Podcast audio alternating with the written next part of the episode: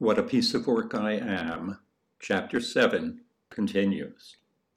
You know, I said, if I'd been there, if I had been there beside you instead of Denny, we would have had a lot to say. We would have had a lively conversation. We would have had a lot of laughs. Oh, Peter, stop torturing yourself. You would have been as tongue tied as Denny.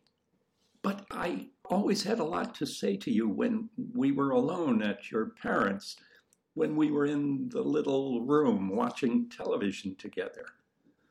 But I wasn't available then. You know what I mean? Uh, I wasn't available to you sexually. Oh, the possibility of our having sex wasn't buzzing around everything we said, every gesture we made, threatening to sting one of us at any minute. You might have thought it was. You may have wished that it was, but it wasn't. Yeah. You were a child. Yeah, yeah. For Denny and me, sex was in the air. I was available to him, and he knew it. It changes everything. Finally, the oafish dolt said without turning to look at Ariane, So, what do you say we go down to the docks? He was clutching his beer can for security, twisting it round and round while he struggled to seem indifferent, nonchalant.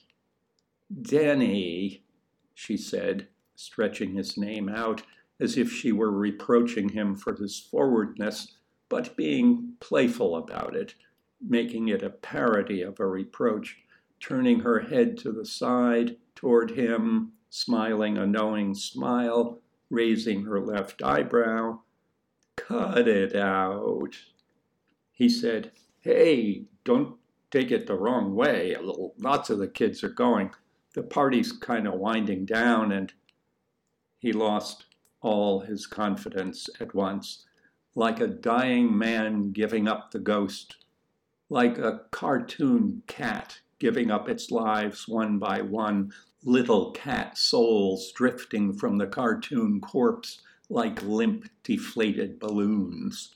But those cartoon cats always manage to reach up with their dying breath and grab hold of the last of their lives.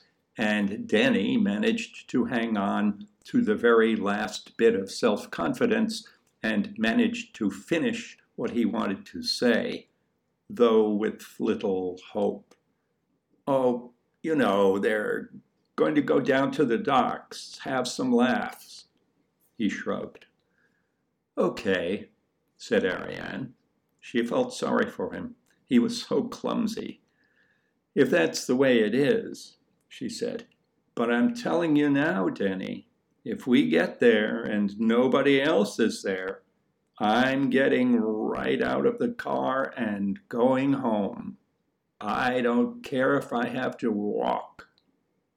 She was doing such a good job of not coming on like the town slut that she was starting to sound like the virgin princess. She thought the performance needed tempering, so she smiled. Smiles, she thought, when she saw the way Denny's hopes immediately began to rise.